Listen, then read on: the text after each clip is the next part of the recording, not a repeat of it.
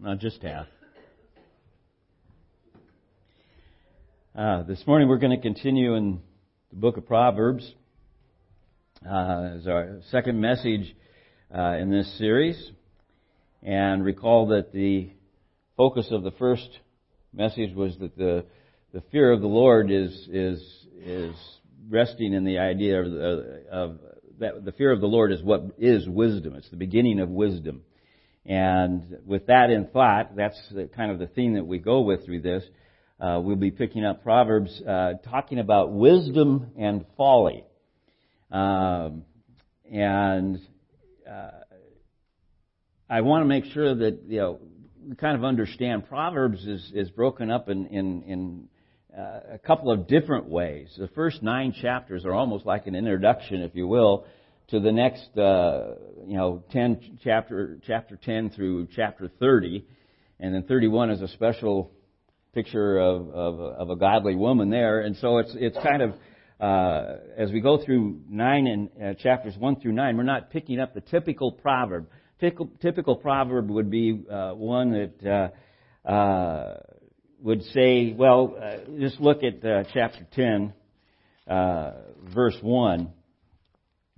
Uh, again, it's announcing it's just the Proverbs of Solomon. So again, we're we're starting almost like at a, a, fresh spot here, and it says, "A wise son makes a glad father, but a foolish son is sorrow to his mother.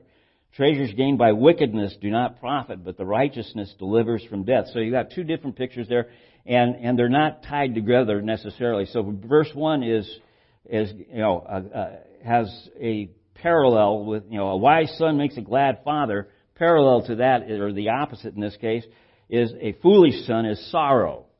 And, and so you have a number of, of sayings that just uh, uh, are through the book of Proverbs, starting especially with chapter 10. And some people look at this as, uh, as you go through Proverbs, as book of wisdom, it's kind of like everything's going to be hunky-dory on the way to glory as we read through this, if we could just master these things. And the, the reality is, is that he's not talking about promises per se. He's talking about generalities in life. So, uh, raise up a child in the way he should go.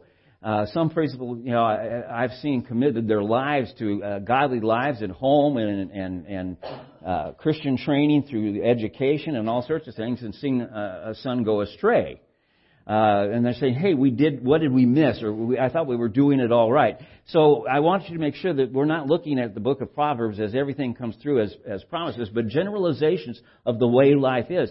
And I will point out to you, we are going to be held accountable as parents and and as as as people for the way we looked at Proverbs and acted it out on our side. You know, so if, if you know, I am responsible to provide a Christian home for my kids to be raised in. Now, if I haven't done that, God's going to hold me accountable to that. Okay? But anyway, getting more into the focus of chapters 1 through 9, which is as kind of where I've been uh, looking these uh, uh, last week, especially these last couple of weeks.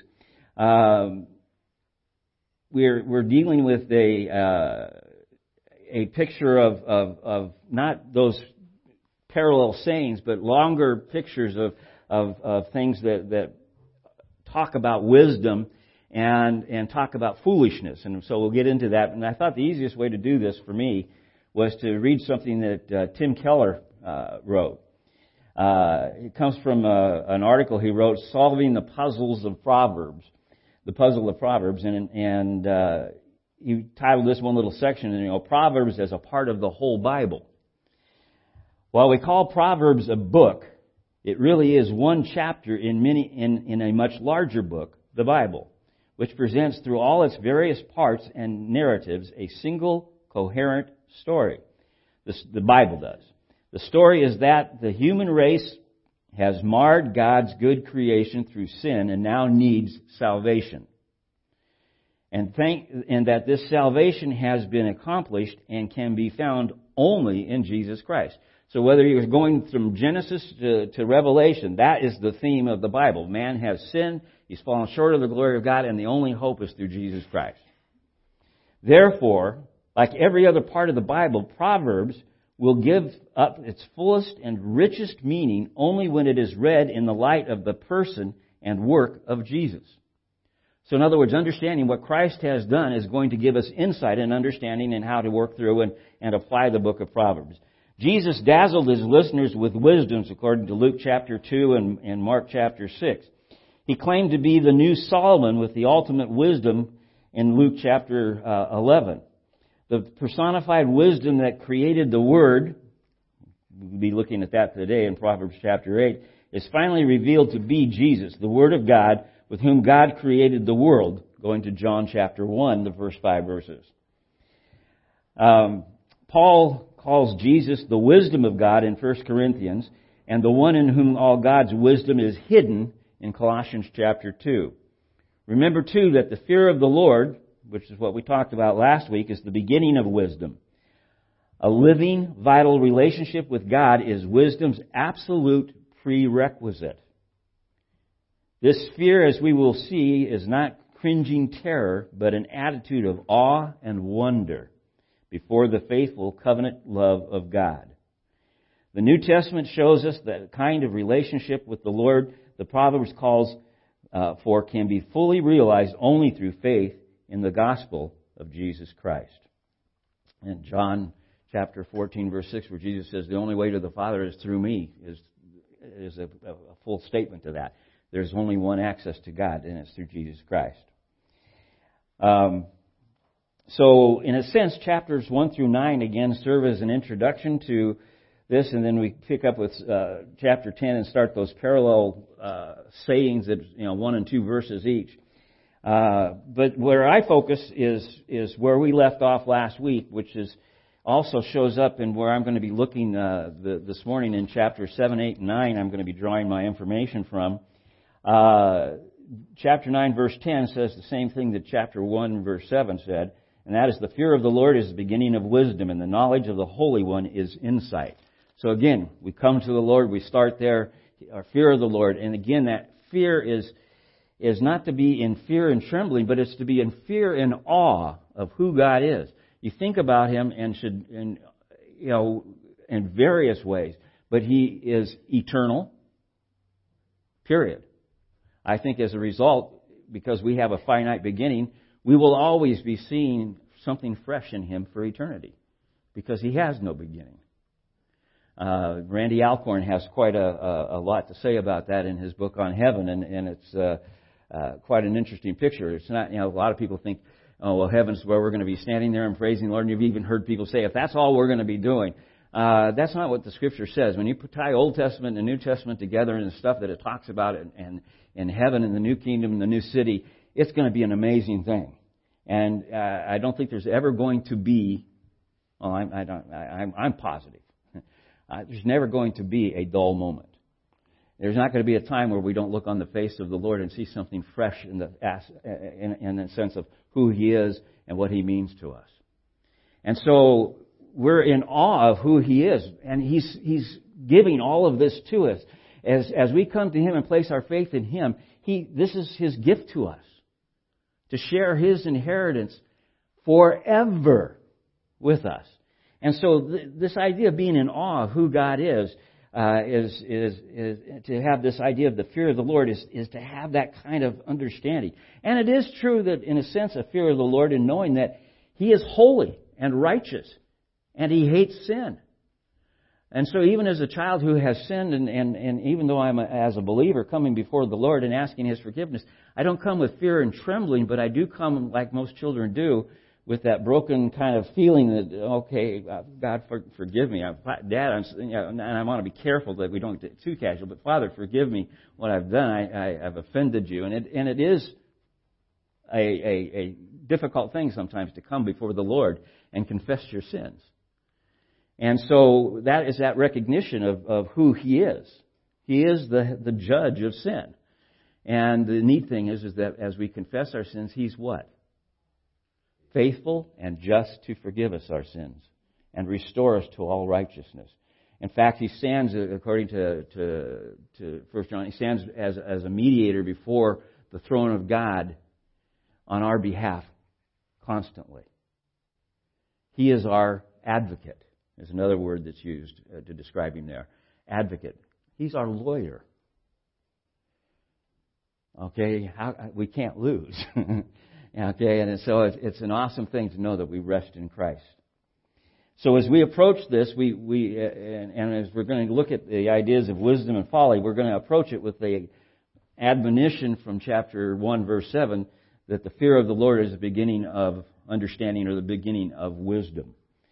Um, also, from the scriptures that we read this morning, uh, that, that BJ read, the opening uh, scriptures, from Matthew chapter 7, uh, notice uh, that, you know, and familiar verses to us all, but the, the, focus is just the last couple of verses that I wanted to look at, verses 13 and 14, where that idea of, of, of the narrow gate and the wide gate. Okay, there's a wide gate that, that most people find themselves on, and then there's the narrow gate that leads to life. The wide gate leads to what? Destruction, and that's another term for death. Separation from God is literally what is being talked about. The idea that one brings us into the presence of God, the other leads us away from God. I don't know how many of you are familiar with the, the, the book Pilgrim's Progress, but it's a, it's a book devoted to that and understanding it and uh, being on the path that leads to God. And it is a hard path at times. Uh, but and and the way to on the on, on to the the path to destruction is an easier way to go, meaning it doesn't require anything of you. Somebody says, well, it must require something. No, it just requires that you walk away from God. That's the only requirement to get onto that path. By the way, we need to understand that there's only two paths. There's only two. There's one that leads to God and there's one that leads away. Now, the one that leads away may have all sorts of side roads and shortcuts to, to, to, to well, I was going to say to hell, but I want to be careful how I, I talk. Uh, but, you know, the idea is that it, it's, you're either going to destruction or you're going to eternal life. It's one or the other. And there's, and so all of the ideas that there's different paths to here and to there and to whatever, uh, and, and purgatory and a lot of other things that are not out of Scripture have no application. You're either on a path to heaven or you're a path to hell. One or the other. And that's what the, the idea of this narrow gate, Jesus says, you know, one or the other, and, and you're in this. And this is where we're going to see that again today. Uh, we're told to seek a path. Uh, and the, the scripture is, is clear that, that, that we, it's, we are to make the choice. We are to choose which path we're going to be following. This is where we will be held accountable uh, in, on Judgment Day. Which path did you pursue? And that's the only thing that's going to have any value as to which way you go. If you want to uh, look at it from, from just that kind of that picture of, of judgment and heaven and hell. The only thing that determines the, the path that you're on is your, your, and your, your eternal situation is whether you chose Jesus Christ or whether you ignored Jesus Christ. Period. And Jesus makes it again clear, perfectly clear, 14:6 of John. There is, I am. Period. I am the way, the truth, and the life. No one comes to the Father but through me. So as we go through this this morning, uh, we're, we're, we're, told to seek a path that comes through Jesus Christ, and, and so that's why Tim Keller was saying we have to look at the scriptures of Proverbs through that window uh, as we look at it. So keep that in mind as we're going along here this morning. Like I said, our focus is going to be in chapters 7 through 9 this morning. And so I'm just going to ask you to turn to chapter 7 of Proverbs, if you would please. And uh, a lot of your Bibles have uh, headings at different sections in, in, of the Bible. Mine has a heading here that says at the beginning of chapter 7, warning against the adulteress. And I want you to understand that the format of using the, the, the picture of an adulteress and adultery has to do with how Scripture, if you go to Old Testament and you talk, it, it talks of several of the prophets talk about it. For a Jewish person to turn away from God to a pagan religion was committing adultery against God. Meaning they were choosing something other than God. We were to be choosing God and to do the other, anything other than that is a form of adultery. And that's the, the, the parallel that, that God uses uh, in His Word frequently over and over and over again. So understand that as we're looking at this, this is a picture of a metaphor. And, and it's, and wisdom is even, and, and folly are both personified. They're both called women. Somebody says, why are they called women? Because they're personified. uh, if we called them men, somebody would say, well, why do we call them men? Uh, this happens to be a father talking to his son. As we go through this, you'll see that uh, over ten times it's mentioned a father speaking to his son, uh, and so he's he's it's a metaphor. It's a picture. Okay, so he says, "My son, keep my words and treasure up my commands with you, uh, commandments with you. Keep my commandments and live." So again, this idea of Following after God, following after His commandments, the fear of the Lord is, an, is the road to what? Life. Keep my commandments and live. Keep my teachings as the apple of your eye. Bind them on your fingers. Write them on the tablet of your heart. Say to, to wisdom, you are my sister. In other words, uh, you're a part of my family, a part of who we are. Uh, it, it's, it's an intimate context of relationship. We are family. Um, call insight your intimate friend. Uh, insight is the idea of, of, understanding and, and, and looking at something and being able to, to, to understand how to apply it. It would be, again, a, a sense of wisdom, how to use knowledge. To keep you from the, uh, uh, and use it here to keep you from the forbidden woman, from the adulteress, with her soothing words. So basically what is being said here is a stage of saying, within the framework of the world, there is the worldly wisdom, which is the adulteress. And her desire is to draw everyone in the body of, of God's kingdom. Her desire is to draw us away from God. To draw anybody, but to draw us away from God. That's what her, her whole purpose is, is to do this.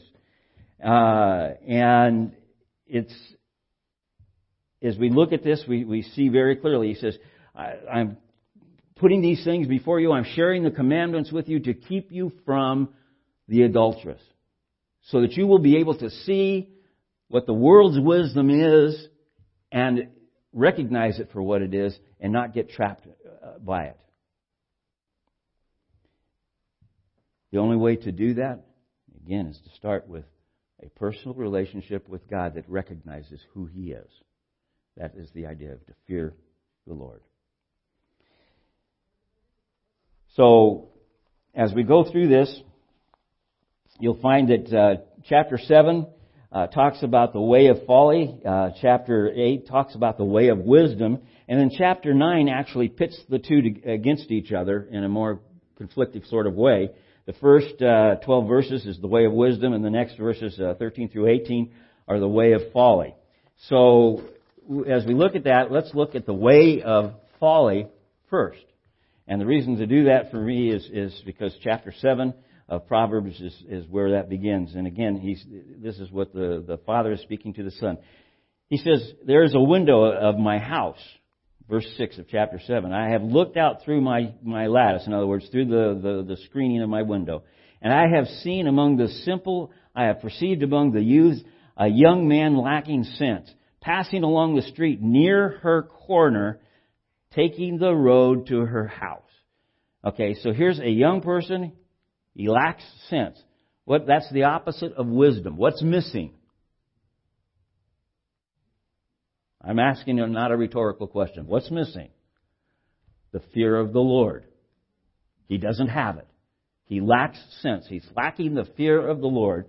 And, and, and he's approaching the, you know, a place where the worldly wisdom prevails.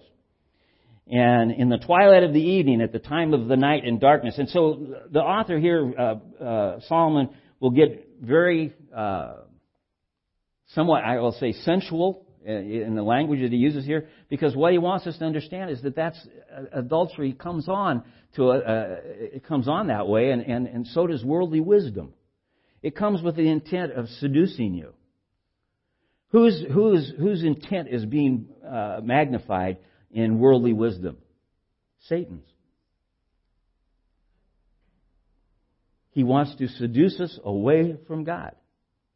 He wants to get us to say, look, you, I'll, give you all the joy and, the, and, the, and, the, and, and things of this world right here, right now. You can enjoy your life, have, have a great time, and, and if you'll only what? Bow down to me and basically ignore God. It's the same thing he did even with Jesus, isn't it? He says, Bow down to me and I'll give you the world. Jump off the temple and, and, and, and, and the, the angels will guard and protect your feet. Uh, that's a scripture. And, and, and Israel will bow down to you. You won't have to go through the cross. Satan's whole desire is to pull us away from the fear of the Lord. And as a result, for us as believers, also to pull us away from the Word of God. How many of you have uh, gone through uh, secular college and uh, well, high school as well too, especially, but but more so for when I was growing up, it was more in in, in college. It's uh, this was the idea of secular humanism, and we had one professor in college. It was a Western civilization class, uh, and it was going to cover Christianity along with other religions. And he made it a point. He started off before the, on the first day as we're sitting there, and because it's a, a, a general ed class, we're sitting in one of those big auditoriums with the slanted seats, and there's about 350 students in there, you know. And you, you know, and and he says, if you're a Christian, I'm warning you ahead of time. You know, this is the way I feel about Christianity, and he just tore it down. And he says, you, and if this is going to be a problem for you, he says, you might as well get up and walk out now. That's how he started the, the, the, the, the class. And he got away with it. You know? Now, if he had started the class and said, I am a Christian and I'm going to present to you a sense of Christianity that will give you a, a, a clear picture of what Christ is and what it can do for you and how it can change your life, he wouldn't have been able to teach. So that's what I'm trying to say is, is that we can look through the world, we're looking through the window, we're looking through the slats of our window, so to speak, and we're looking at the world and we can see that the world has a sense of its kind of wisdom. And, and today the, the term is secular humanism. Man is the center of all things. That's the opposite of what Scripture and a man who fears God. God is the center of all things. His Word is our, our, our, our guide. And as a result, there was a point where, uh, after I had become a pastor, I, the high school that was my alma mater, I could not go on the campus as a pastor if a student had requested me. If maybe they were either uh, injured or they were in trouble, I could not go on campus as a pastor. They'd already gotten that strict. I could go on school as a referred fan to the family, but I, I couldn't go on as a pastor. Somebody say, well, that's a fairly subtle difference. No, it's not. What it's saying is, we're, we're, we're not standing under anything that, that even thinks about the things of God. You were not allowed to carry, and a lot of the schools I do know still hold this policy, you're not allowed to carry your Bible. So there is a worldly way of looking at things, and that's what he's warning us about. It's, it's, it's, it's, it's the dominant way of the world thinks. And when you think about it, as, as far as, you know, Christianity goes, it may be a, a large group of people within the framework of the world following it, but the majority of the world, uh, three quarters of the world, do not. And, and, and probably more than that. And they follow after the world's wisdom the way they want to see God, the way they want to feel about God. And so they create a God that, that suits them. It's called paganism. So he's concerned as he's looking out his window of all these people that are coming by that, that, that, that there's, there's the worldly wisdom out there that's there to, to entrap them. This is why he's concerned about, his, about what he's going to teach to his son. And that his son will understand this. And he says in verse 10, And behold, the woman meets him dressed as a prostitute. In other words, something sensuous, seductive. Okay? Uh, worldly wisdom is seductive. And uh, wily of heart. She is loud and wayward. Her, her feet do not stay at home. Uh, now in the street, now in the market. And every corner she lies in wait. In other words, everywhere you go, you're going to see this prevailing worldliness as the dominant way of looking at things. She seizes him and kisses him. And with bold face, she says to him, and bold face means to, to stand out, and it's, it's, it's almost on the, the idea of coming right after it will be deception. What do we call it today? A bold face lie. To him, uh, and, and, and he, she says, Hey, guess what I've done? I've, I've, I've offered my sacrifices today, and I've paid my vows. In other words, I've done my religious duty. I've done, I, I'm a good person. So now I've come out to meet you, to seek you eagerly, and I have found you. Oh, she's just laying it on thick. I have spread my couch with coverings, colored linens from uh, Egyptian linen. By the way, even today, Egyptian linen is considered some of the best. Yeah, I, I find that interesting. You know, it's, it's, it's something that just prevails. I have perfumed my, perfumed my bed with myrrh and aloes and cinnamon. Come, let us uh, take our fill of love until morning. Let us delight ourselves with love. For my husband is not at home. She's up front. My husband is not at front home. He is gone on a long journey, so we'll be safe. We'll be uninterrupted. He took a bag of money with him. He won't be back for uh, until the full moon. Uh, the the picture then is this because of this seduction, verse 22. All at once he follows her. Maybe he follows her just out of curiosity of, of just where where it is. He may not even be committed to, to, to resting in that wisdom. He's just curious. But he has, remember, he has no defense because he doesn't know the fear of the Lord. And so he says all at once he follows her as an ox goes to the slaughter. It's a pretty graphic picture. In other words, he's he's pretty much had before he is. As soon as she's getting him interested enough to follow her and, and not the, the idea of following after God, she's got him. Wisdom has got a hold. Worldly wisdom. Folly, actually. As an ox goes to the slaughter, or as a stag is caught fast till an arrow pierces its liver, or as a bird rushes into a snare, he does not know what it will cost that it will cost him his life. What do we know about the, the, the wide path? that's what she's painting a picture of here. Very enticing wide path. It leads to destruction. And now, O sons, listen to me and be attentive to the words of my mouth. Let not your heart turn aside to her ways. Do not stay into her paths. For many a victim has she, has she laid low, and all her slain are a mighty throng. How many people, the way, the path is wide and many find it? Her house is the way to Sheol. Her house, the worldly wisdom, folly is the, the, the, is the idea of folly, meaning it's a foolish thing to seek after worldly wisdom, is, is when you're having it from a biblical picture. And, and, and it leads to hell. Leads to destruction going down to the chambers of death. What a graphic picture.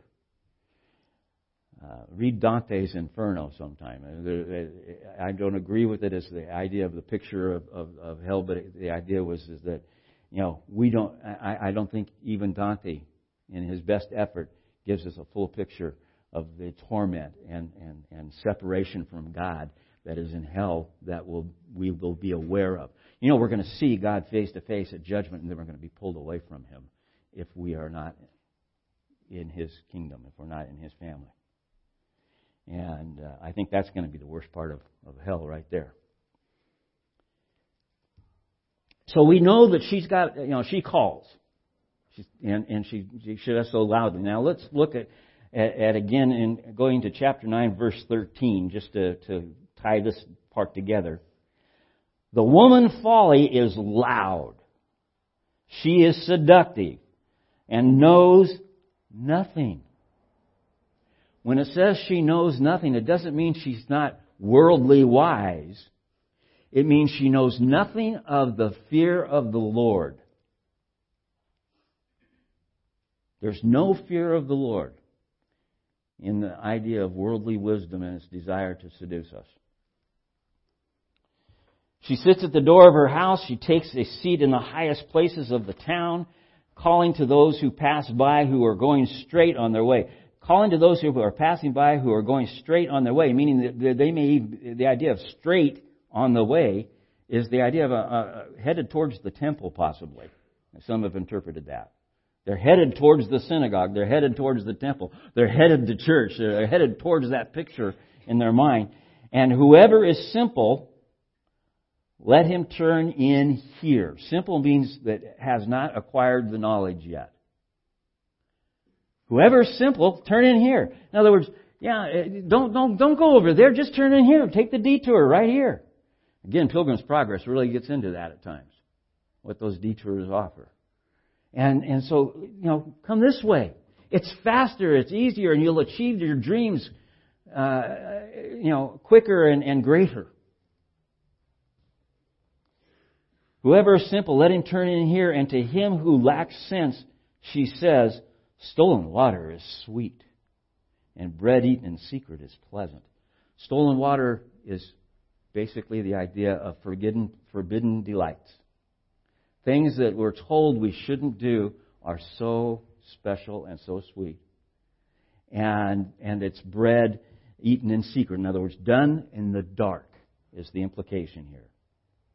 And you go into the New Testament when it talks about sin and darkness, eh, you know, paralleled there. So things done in the dark, the sweet bread uh, that is, is, is eaten in secret, stolen water, uh, is, is better. Stolen fruits are, are, you know, the idea is, is it's special, you know. And, uh, and he, and it says, he does not know that the dead are there. He's looking at other people, and when he looks at them, they look what? Alive, but they've already bought her game. And so, technically, they're what? They're dead. That her guests are in the depths of Sheol. And I put in parentheses, already. In other words, they've, they've, they've pronounced their judgments. They've, they've, they've made their choice. Come on in and look at this. And, but she presents it as something alive and, and desirable and, and, and, and special. It's, it's as if it was stolen. It's so special and so good. It's like stolen water. Something that, that, that you shouldn't have, but you've got it anyway. And it's yours to drink now.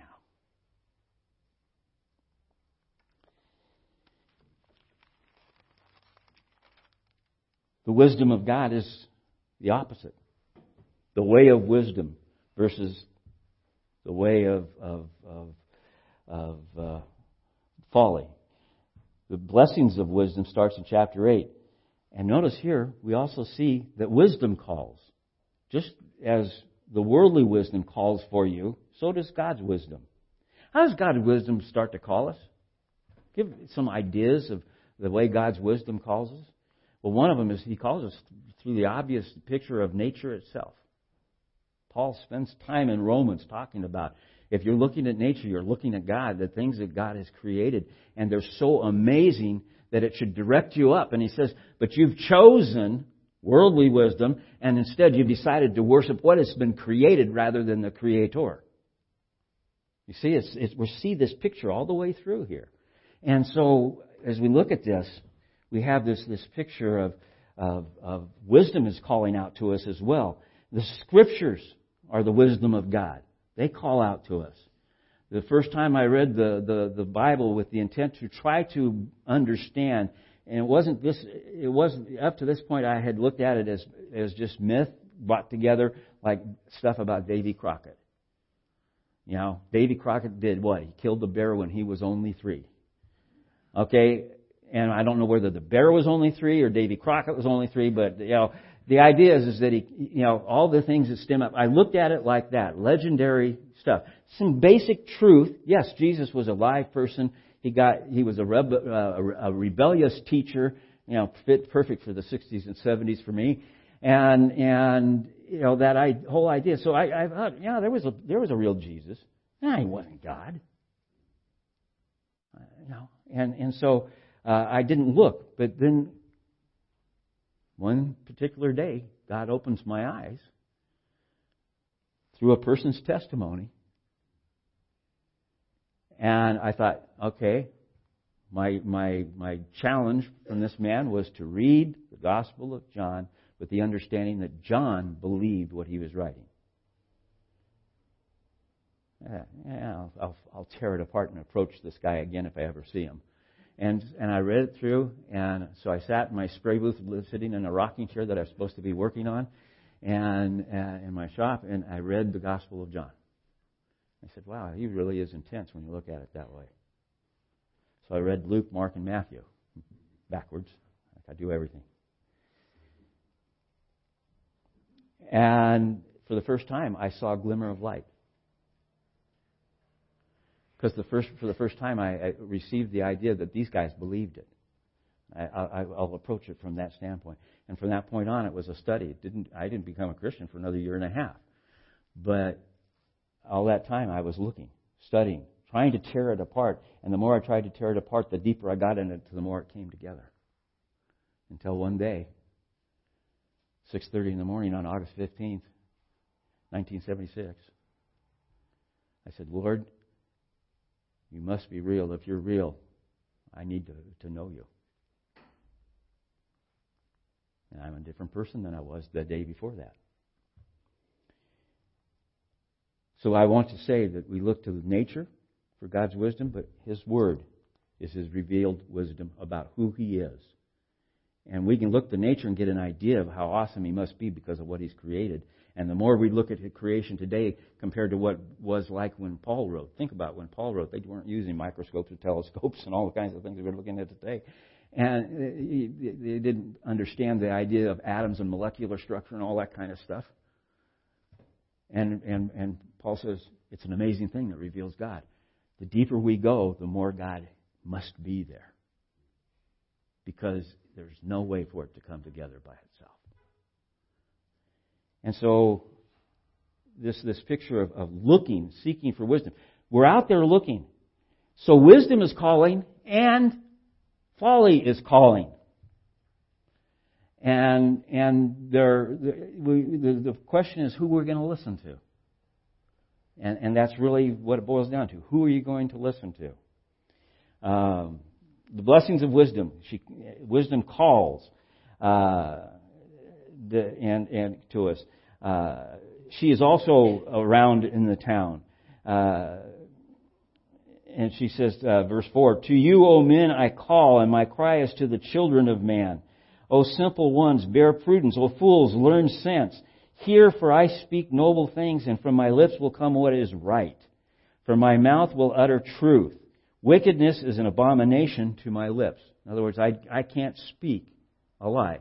Can God lie to us? No, because that's sin. You know, nothing of that comes from God. And so this wisdom is a reflection of God's wisdom uh, and a picture of God's wisdom. Will not lie. It will only tell you the truth. All the words of my mouth are righteous.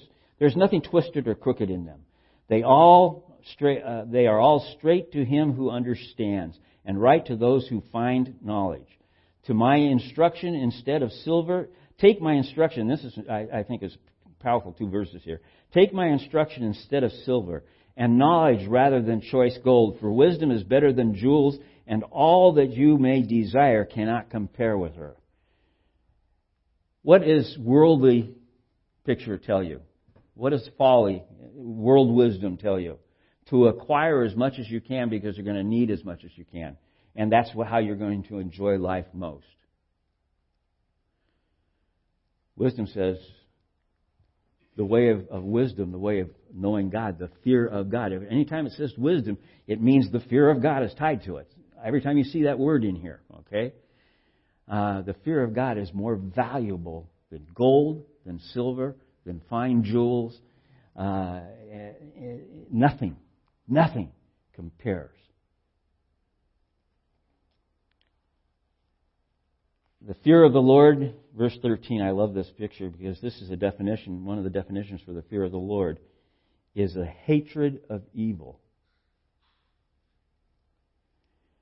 Pride, and now evil is going to be given a picture here. Pride, arrogance, and the way of evil and perverted speech I hate. Now, she is uh, folly over here. Worldly wisdom had just said, Oh, I've been to the temple, I've paid my dues, I've done all the things I'm supposed to do, I'm a righteous person, I'm a good person. You know, that's, that's the idea of perverted speech.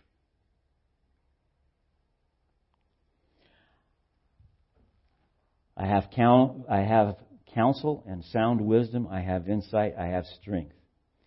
I'm not going to go through all of it, but, but verse 22 it says, The Lord possessed me at the beginning of his work, the first of his acts of old, which means his wisdom was in the presence at the point of what? Creation. Why? Because it's God's wisdom we're talking about.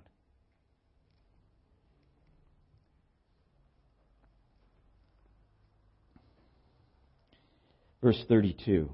And now, O sons, again, dad speaking to his sons, now, O sons, listen to me. Blessed are those who keep my ways. Hear instructions and be wise and do not neglect it. Blessed is the one who listens to me, watching daily at my gates, waiting beside my doors. For whoever finds me finds life and obtains favor from the Lord. It's the opposite of what we read about folly. Folly leads to death. Wisdom leads to life. Uh, he who fails to find me injures himself. All who hate me love death. They may not even know they love death, but that's what they've chosen. So, as we look at the way of wisdom in chapter 9, it says, Wisdom has built her house. She has hewn her seven pillars. This idea of seven pillars is, is uh, an awkward statement. It doesn't have a, clear definition. Uh, and so somebody's saying, what does it mean? Well, the, the number seven is a, is a scriptural number having the idea of full and complete. You know, so it's, it's the house is everything it needs to be in order to meet the needs of, of, of the, the, the, person that has it. Uh, it also implies a large house. Uh, John Wesley says that he, because the number seven is also a reference to the idea of several or many. In other words, you know, how many is two? It's a couple. How many three? It's a few. Uh, you know, that, that type of thing. Seven is many. Okay? And as a result, he says he thinks it's, it's the prophets and the apostles whose teaching hold up the church. I think that's a, uh, an accurate picture. It's a good picture of the idea it holds up the church. But the idea is it's a, it's a full house, it's a complete house, it's the teachings of God that are revealed in the scriptures. This is what she has built. Some see this house even as the type of the spiritual house that Peter refers to in chapter 2 of 1 Peter. Built stone on stone, and it's a spiritual house of, of all the believers, are the stones we are built together as the house. It says in verse 2 that she, uh, here uh, it says, she has slaughtered her beasts, she has mixed her wine, and she has also set her table. Which means that she's prepared a banquet. And I find it interesting, and I'm cautious with this. Uh, it says she's mixed her wine. And I'm thinking, the other one doesn't offer mixed wine. They just, in other places, we'll see folly if you read through it, offer just wine. She offers mixed wine. Why the difference? Mixed wine is mixed with water and and and and uh, uh, spices, and it's less likely to intoxicate. Doesn't mean it doesn't have alcohol in it. Don't misunderstand that scripture. You can't use that and say it was non-alcoholic because that's not what it says. Okay, but what it does say is it's watered down. The the, the common way to water white, water wine down was eight parts water to one part wine, plus the spices. And the idea was is that she's not trying to get you drunk. She's not trying to get you intoxicated. She just wants you to come and have a wonderful evening, you know, at the banquet. Okay, and so to the banquet, uh, and she doesn't want you to lose your senses. Isn't that interesting? way of the world wants you to get lost in, in, in that. She's wanting you to be alert and, and, and, and full there. It's just, it's all implied in that idea, mixture of wine. I thought that was interesting. She has also set the table. She has sent out her young women to call from the highest places in the town. So she sent out those who were calling. Who are the people that, that were sent out to call? The prophets and the apostles. And that comes back to Wesley's picture of tying it to the pillars too. So, whoever is simple, let him turn in here, uh, is what the, the, wis- way, the wisdom says. So now, you know, she, uh, er, she is she uh, she is saying the same thing. Whoever is simple, let him turn in here. To him who lacks sense, uh, she says, "Come and eat of my bread, drink of the wine." But you notice nothing is stolen. I, and again, it's the wine. What I have mixed. Leave your simple ways and and life and walk in the way of insight. If you want to know the real way of insight, this is what wisdom is telling you to come this way. How is it? It's in the fear of the Lord. That's why it starts, chapter 1 starts with that. Come and, and look into the fear of the Lord and come this way for insight as to how to look at the life and to look at the world. Uh, verse 10, she sa- it says again very clearly, the, ver- the fear of the Lord is the beginning of wisdom, and the knowledge of the Holy One is insight. You want true wisdom? You want true insight? You want things that will actually direct your life to life? Then seek wisdom from God. Start with the fear of the Lord. The, uh, the last two verses, it says uh, in verse 11 and 12, For by me your days will be multiplied and your years will be added to your life. And someone will say, Does that mean everybody gets a long life if they do this? What it means is that, that the idea of, of life and its bounty and its abundance will be multiplied and, and added to your life. Who, who says that as, as well about abundant life? Jesus. Abundant life isn't necessarily a lengthy life, many years. An abundant life is one who is at peace with God because what? We fear the Lord.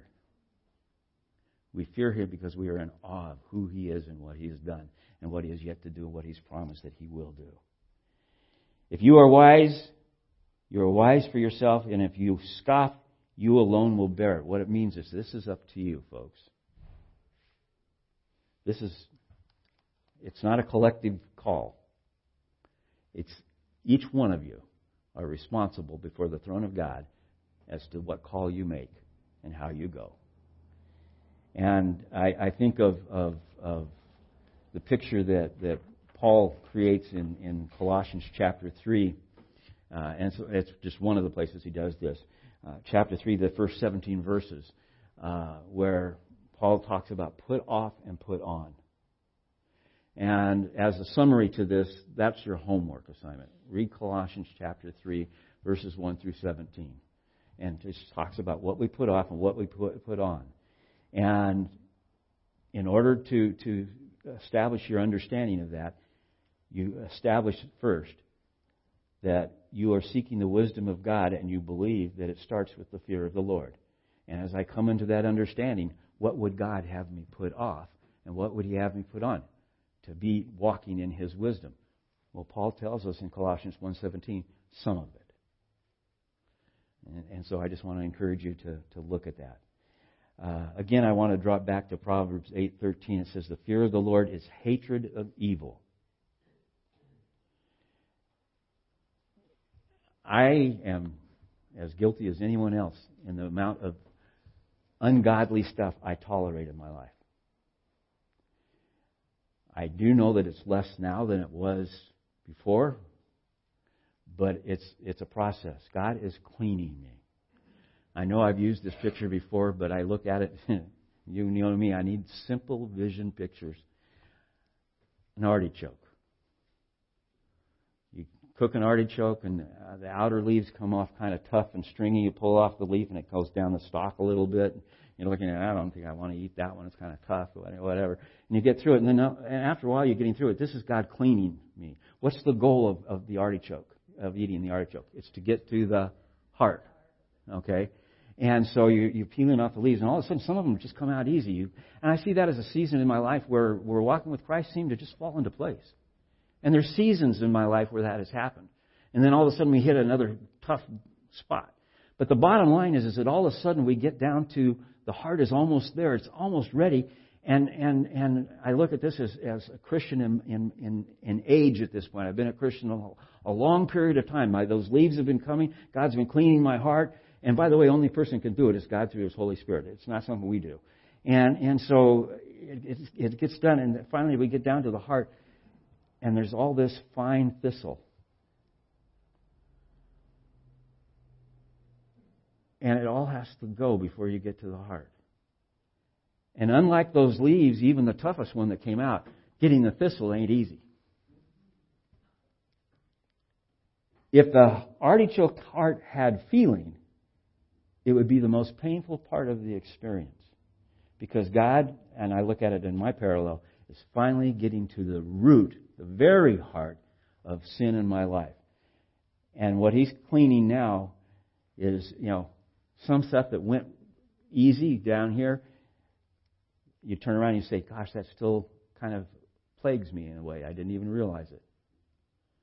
And it's because we're getting down to the, the painful part of, of following after the Lord. I'm going to suggest, again, that's why the, the pathway is narrow. A lot of people don't want to go through that. It is hard. There are times following the Lord is a hard thing to do. Sometimes means standing apart from the rest of the people. Looking at the world completely different than the group that you're around. Sitting in a class at college and being maybe the only Christian that's willing to testify to your faith and having the opportunity to do so and choosing to and being the ridicule and the blunt, the of jokes for a number of other people, possibly. Being the only person at work who has moral values. I don't know how many people while I was in Bible college at the company that I worked for, one person after another, you know, trying to, to, to set me up one way or another to see if they could get me to slide one way or another. Sometimes I didn't make it through that. But the bulk of the time, I didn't. What was neat was my gift from that company was a gold watch, the pulpit commentary, you know, as a, uh, a gift. They weren't even, they weren't Christians. They weren't any believers there. But the joke was still there. I could still see it because they also gave me a quart of lacquer thinner. And they said, oh, open it up under your desk so you'll feel at home. Because that was my thing. I'm a spray booth person. I spray and finish furniture. And lacquer is a thing, and lacquer is an intoxicant, and, and it kind of blurs the mind. So they still had that, that idea of joke in there. They couldn't leave it alone with just the two really special gifts. But I didn't take offense at that because I realized I've made some kind of impact. And the biggest impact for me that I had made there was the reality that in jest, they put a cross on my spray booth. And it took them some time because they actually made a wooden cross and mounted it on the top of the spray booth. And they were hoping that would be offensive to me. And that's when I started lacquering all the, my scripture to the wall as I had, that I had to do for memory work while I was in school and Bible college. So, what I'm trying to say is, is that making a difference, being the person that God wants us to be, seeking after His wisdom, believing that His Word is the source of wisdom, isn't always easy. I want to encourage you, though. It is a blessing. It always has a blessing tied to it. And God will let you see it. And you will know that you have actually been successful in at least a little way at being not only at peace with God, but maybe blessing the Lord, O oh my soul, with all that is in me ask that we get ready for communion. Uh, and I ask the ushers to come and pass the communion out. Hold it until we've all been served, and we will share it together.